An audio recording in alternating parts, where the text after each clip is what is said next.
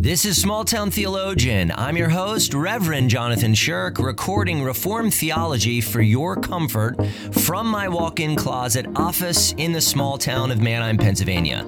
Comfort for Your Soul is released every Thursday. Please consider subscribing and rating the show, which helps people find the podcast. May your life be shaped by what you learn. Gas prices. It's criminal to pay $437 per gallon. You'd come into a small fortune if you struck oil on your property. Imagine there is oil beneath the surface of your backyard. You just have to dig deep enough to get it, but you don't know it's there. One day you think to yourself, I don't want to take out loans anymore to fill my car with gas. I'm going to do something about this craziness. I wonder if there is oil in my backyard. So you go out and start digging. You dig down one foot, no oil. Your hands are starting to hurt. You dig down another foot and stop in disgust. This isn't working. There's no oil here. What was I thinking? Instead of digging, you grab an iced tea. What was the problem? Well, ignoring the fact that you need equipment to drill for oil and an oil refinery to create gasoline, you didn't really believe there was oil beneath your backyard, and you gave up before you got to it. You weren't willing to do the work to get deep enough. In the end, you gave up because digging felt useless. And this is how many people approach theology. Little depth is acceptable. They don't really believe digging deep leads to spiritual riches. They don't devote much to digging because they aren't confident it's worth it and they don't feel like it. And sometimes they're quite critical and accusatory of those who are digging, claiming deeds, not creeds, or that theology is all head and no heart. How wrong they are. Like oil, you have to keep digging deep into theology because the deeper you go, the more spiritual riches you gain, not simply for the mind, but for the affections as well. Theology is for the head and heart and must be both, or it's not being done right. But you have to believe there are riches to be gained to want to dig deep. Make no mistake, the purpose of theology is to truly know and love God, to grow in the knowledge of and affection for God and to be deeply blessed by God, we must know doctrines like predestination, effectual calling, regeneration, justification, adoption, sanctification, etc., and how we benefit from them. If we don't understand how we benefit from theology, we have yet to understand theology. As we learn the profound doctrines of Scripture, we must always be asking, how does this relate to the goodness of God and how does this benefit me?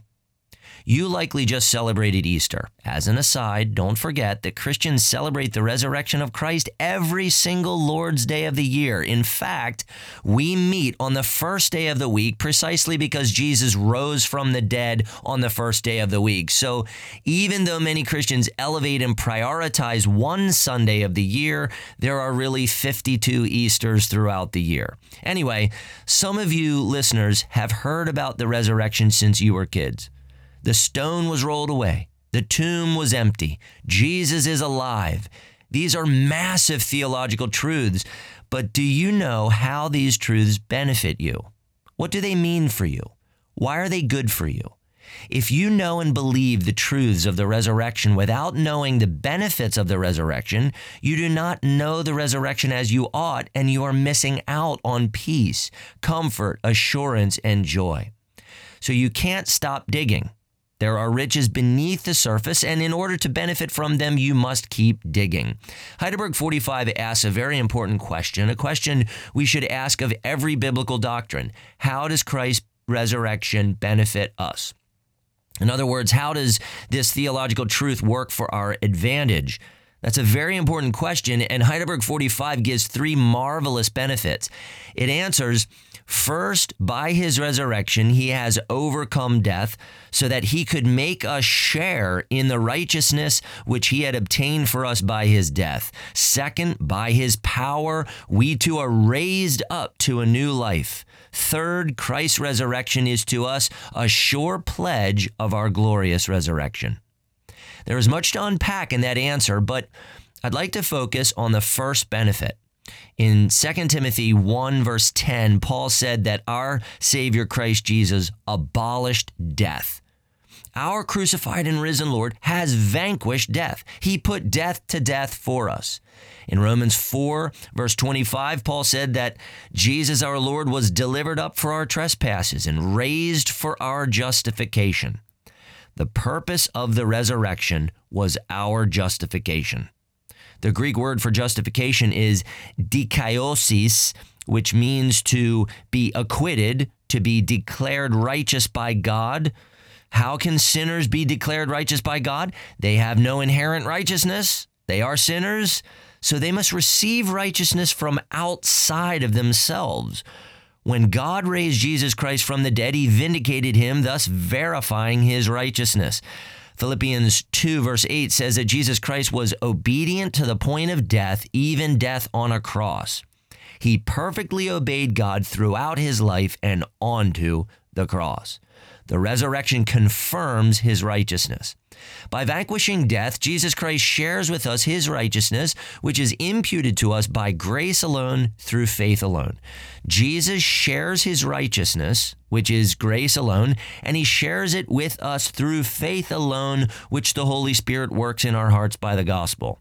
So, dear Christian, by his glorious resurrection, Jesus Christ, the crucified and risen Lord, shares with you his righteousness so that you are accepted and loved by God. You are reckoned or counted righteous because of the righteousness credited to you through faith alone. That's a massive benefit for which we ought to be extremely thankful. It would be right and good for God to destroy you and me in our sin. You and I deserve death and condemnation.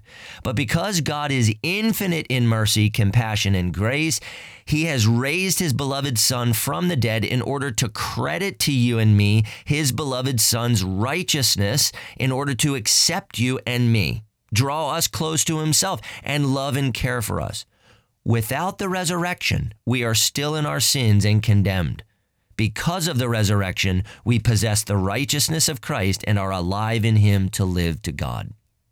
The gospel is an infinite petroleum reservoir of hope, comfort, and joy that must be reached through digging. We cannot drain the reservoir of the profundity of the resurrection dry, but we can dig a little deeper to draw more hope, comfort, and joy from it.